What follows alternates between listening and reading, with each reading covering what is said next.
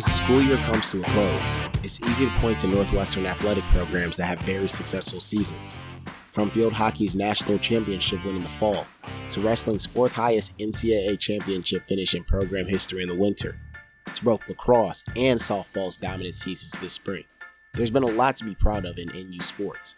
However, there's more flowers to give out. From the Daily Northwestern, I'm Lawrence Price. This is Cats Corner, podcast that gives you an inside look into Northwestern sports, both on the field and in the locker room. Today, we're talking about NU's club tennis team and how they managed to build community while making history on the court.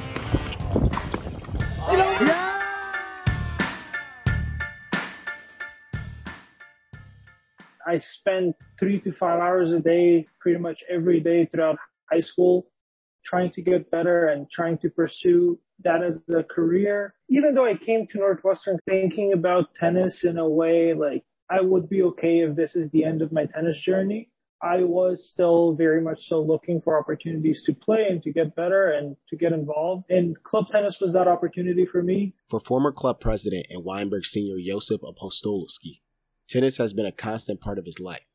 When he came to Northwestern, Josip met 2020 graduate and former co-travel team captain Kalyan Valchev, who helped him stay close to the game. I was actually lucky. Someone I used to watch, someone who's a little older than me, two years older, who I used to watch at some of the tournaments that I would play, and we became very good friends through club tennis. So kind of that introduced me to the Northwestern tennis community. Although Josip was a member of the club his freshman and sophomore years, he wasn't super involved. That was until sectionals the winter right before the pandemic, where the team placed third. That was a big moment for me because it got me amped up to be more involved and to try to do better and to try to overcome this obstacle that we face. But when their season was canceled due to COVID 19, Josip said he didn't know when it would resume. So it was basically like almost two years of, of no events happening. And during this time, I kind of had to sit with those feelings I had about really wanting to get over this obstacle and kind of overcoming those challenges. The team wouldn't take the court again until winter of 2021. And even then, the team had to wear masks and couldn't compete in tournaments. But current sophomores Eve Gold and Mark McGoodwin found the club to be an escape from the pandemic when they joined as freshmen. It helped them make strong bonds with their peers during remote classes. The first year was much more of a social outlet. It was very relaxed, you know, people would just casually come to practice and we'd all go hang out afterwards. I would go twice three times a week just to see my friends because there really wasn't much else to do. Coming in, I really had no expectations. I didn't really know what club tennis looked like. I didn't know if teams competed or whatnot. So originally when I joined, it was just looking for a place to play tennis with other kids who loved the sport growing up. And I thought it'd be a good place to build community, especially that first year, trying to navigate playing tennis as much as possible while still staying COVID safe. Josip made sure to find ways for the team to mix community with competition. As a captain, to prepare for next year, Josip organized the Club Tennis League, a weekend event during spring 2021 that allowed players to sign up throughout the week and play matches against one another. One of my fears was that because COVID was so unpredictable, that a lot of these competitive tennis players who were freshmen and sophomores at the time that they would kind of lose their drive for tennis or pick up something else that will take up the rest of their time because of that community aspect. It helps when you have people that play with each other and see each other like a couple times a week.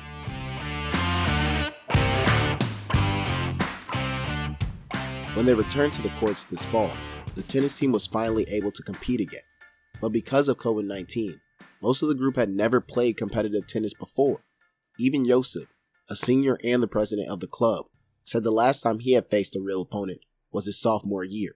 The last tournaments we had played, someone like me who was a senior this year would have been the youngest person to experience it. So I was both the youngest and the oldest person there because no one else had this experience. Even while playing at an unfamiliar stage, and with scoring rules that were different from high school, new players like Eve said they still welcomed the opportunity to play in the fall, I had a goal in mind. I was like, okay, you know, I'm going to make this lineup. I'm going to go to practice a lot, you know, play matches. And I think that was a lot of people had kind of a switch of that mindset because people would start coming to practice more often. You know, we'd be playing a lot more matches instead of fun games that really don't mean anything. For Mark, it was also a chance to engage in some real competition again it was something that myself and a lot of other people on the team coming into were really excited about. Maybe we were just COVID frenzy, maybe we just wanted to get on, off campus, but when you have kids coming to practice two, three times a week, we want to see how we stack up against other teams in the Midwest and perhaps the nation. In the years leading up to the pandemic,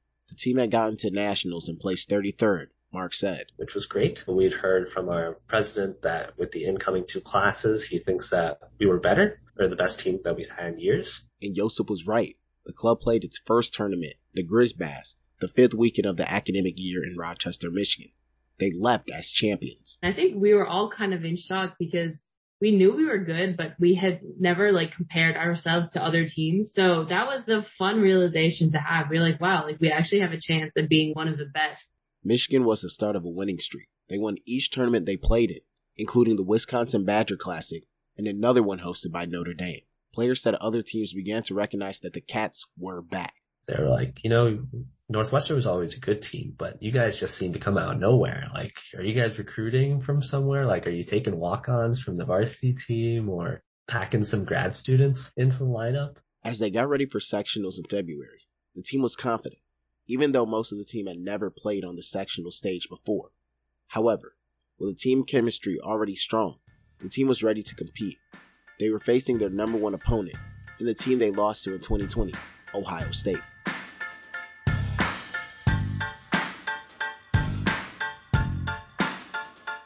As arguably two of the top teams at sectionals, NU and Ohio State both thought their match would happen late into the weekend, either in the semifinals or finals.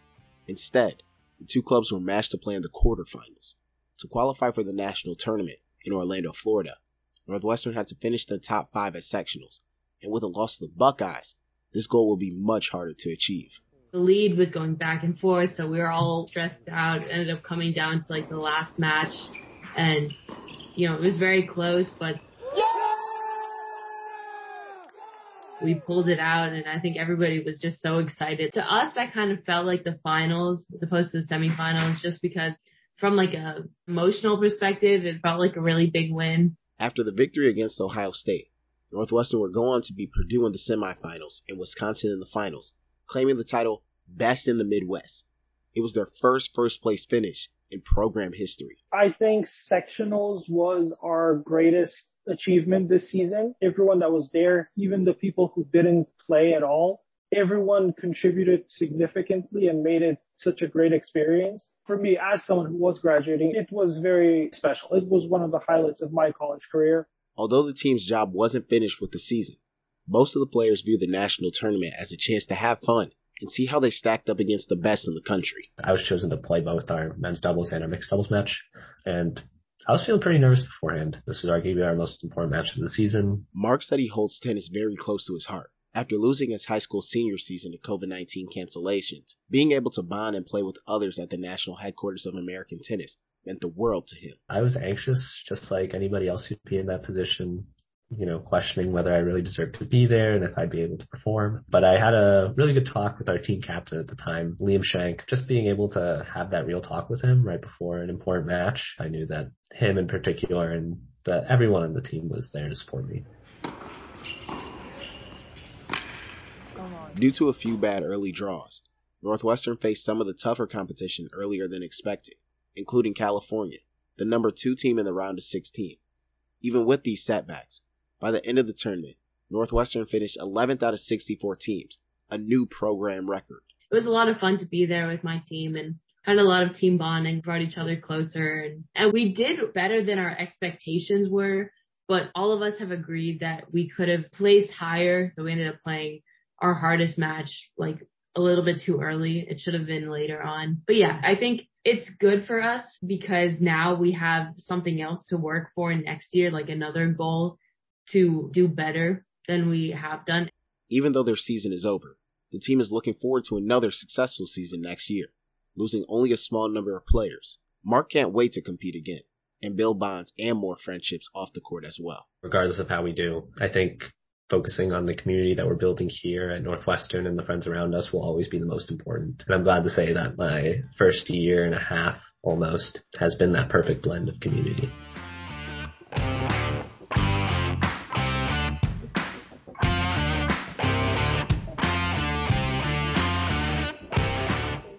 From the Daily Northwestern, I'm Lawrence Price. Thanks for listening to another episode of Cat's Corner. This episode was reported and produced by me, Lawrence Price. The audio editor of the Daily Northwestern is Lucia Barnum. The digital managing editors are Will Clark and Katrina Pham, and the editor in chief is Jacob Fulton. Make sure to subscribe to the Daily Northwestern's podcast on Spotify, Apple Podcasts, or SoundCloud to hear more episodes like this. Peace.